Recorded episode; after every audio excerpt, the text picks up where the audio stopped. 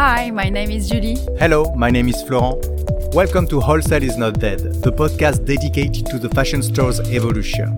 We meet your favorite stores to talk about the future of the fashion market.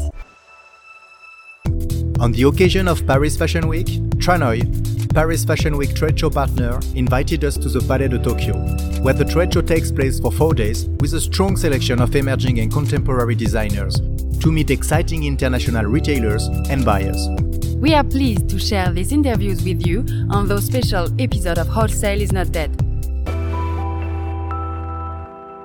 Hello, Catherine. Welcome to Wholesale is Not Dead. How are you? Hi, I'm good. Thank you. You? We're very fine. Thank you very much. Very happy to be uh, on a new trade show. Yes. Oh my God. Thank God. The return to trade shows. We survived this.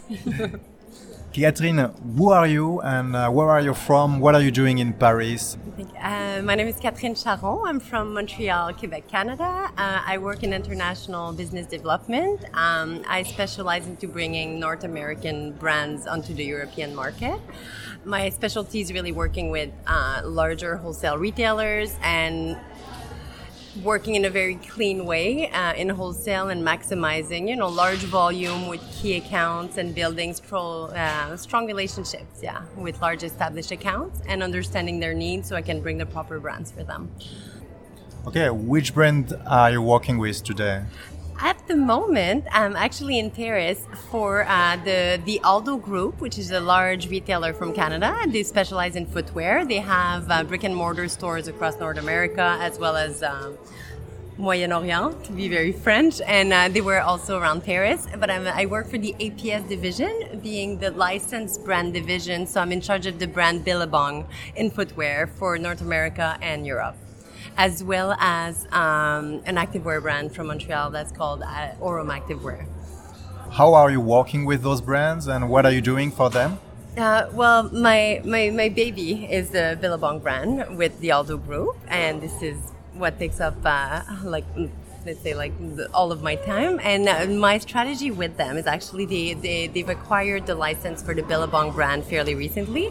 And we're elevating the brand and producing in a, a higher end wholesale collection that's beautiful leather like eco-responsible like materials a lot of recycled material traceable leather like just really great a great collection. And we want to elevate it and take it out like it will always be an iconic surf brand that will remain in core stores, but we also want to bring it into the fashion retailers. We believe that it would be a good fit for, for example, like BHV and like um, uh, in uh, Germany or Printemps here and perhaps Samaritaine. And we're trying to see if we can build strong relationship and do fun surf summer collections uh, and our walls or capsules or promotions with them for the seasons coming up. What can you tell us about the Canadian market? Well, the Canadian market was really heavily impacted, as everybody was, um, during this pandemic. Uh, it was hard on a lot of the large retailers.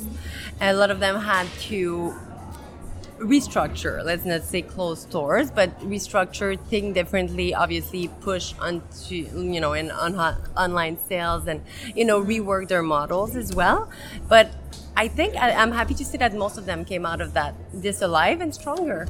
It allowed them to restructure their organization, perhaps have have a leaner way of working, and um, they've established really what was doing really well for them and what really wasn't. So I don't know. I think overall our industry is doing well and is strong, and um, North American brands, and Canadian brands are a little. It's harder for them sometimes to come into European market because it's such a different way of working, and the pandemic certainly hasn't helped. It made the wholesale model, like uh, the retailers in Europe, a bit less um, adventurous to try new brands and to take more risk because you know everyone's trying to save themselves and like purchase what what sells well.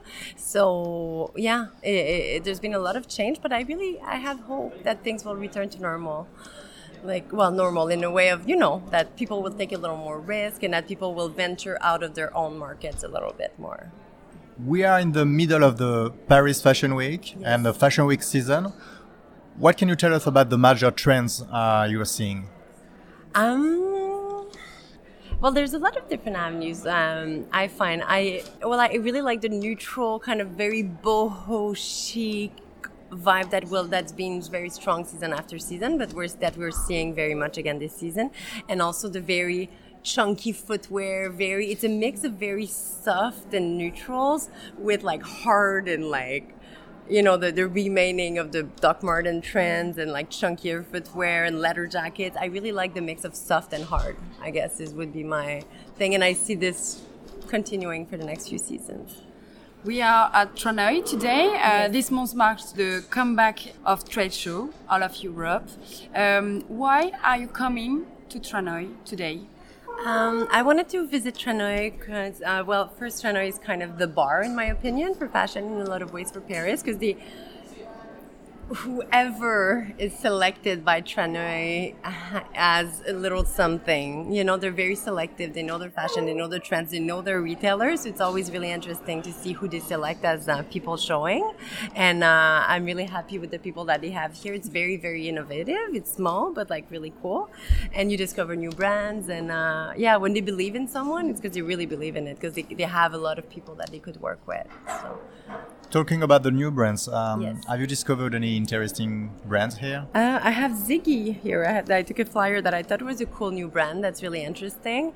Um, who else? There's been a lot of new brands. In the very established Tranoï brands, there's always Majestic Filature that to me is just a very kind of key staples for essentials to merchandise with everything. And um, yeah, but for new brands, yeah, I'll go for Ziggy. I don't have any other name coming to mind. Can you tell us about the nice stores and the nice retail stores you, you are working with in, uh, in Montreal or, or Quebec? Um, well, in Montreal, some of your favorite stores or favorite uh, customers. yes, well, uh, this the group, the Simons group across Canada is really cool. It's a large department store, but they're very, uh, fam- you know, it's a family business that's very large, but they have a really, really great eye for design. They buy worldwide. They really have, yeah, a really good eye for things, and they're very. Um, they're amazing at what they do. They're very. I recommend everyone to check them out. Sorry, yeah, if you ever come to Canada. It's a Maison Simon. La Maison Simons, exactement. oui, very cool and amazing team, and they've survived. They did really well through COVID. Holt Renfrew, the Ogilvy group. Uh, well, Ogilvy that was now purchased by Holt Renfrew, which is another uh, depart- high-end department store in Canada. So that's. You know. And when you say they survived, um, do you mean there is some who didn't?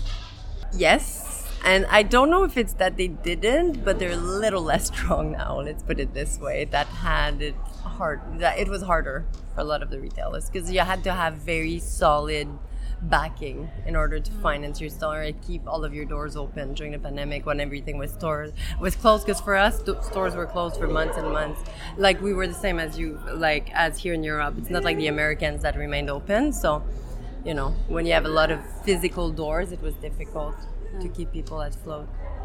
Our podcast is named Wholesale is Not Dead. Yes. Do you think wholesale is important for fashion brands?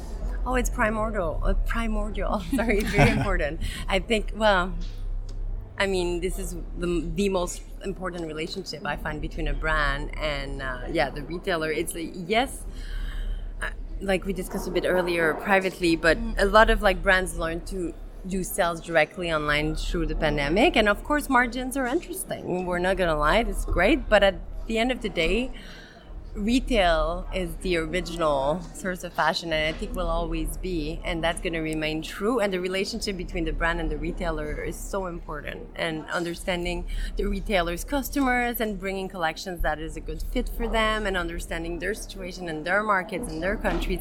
So yeah no retail is not dead and I really think it's a super important side of the industry and it's the the original industry which I'd like to think will remain the key part of the industry Thank you very much, Catherine. It was a pleasure. Thank you so much. Thank you very much. Thank you. Happy Fashion Week. Thank you for listening. The podcast Wholesale is Not Dead is produced by Mars Branding Agency. If you like fashion, wholesale, and podcast, please go to Apple Podcast, subscribe, and give us a note.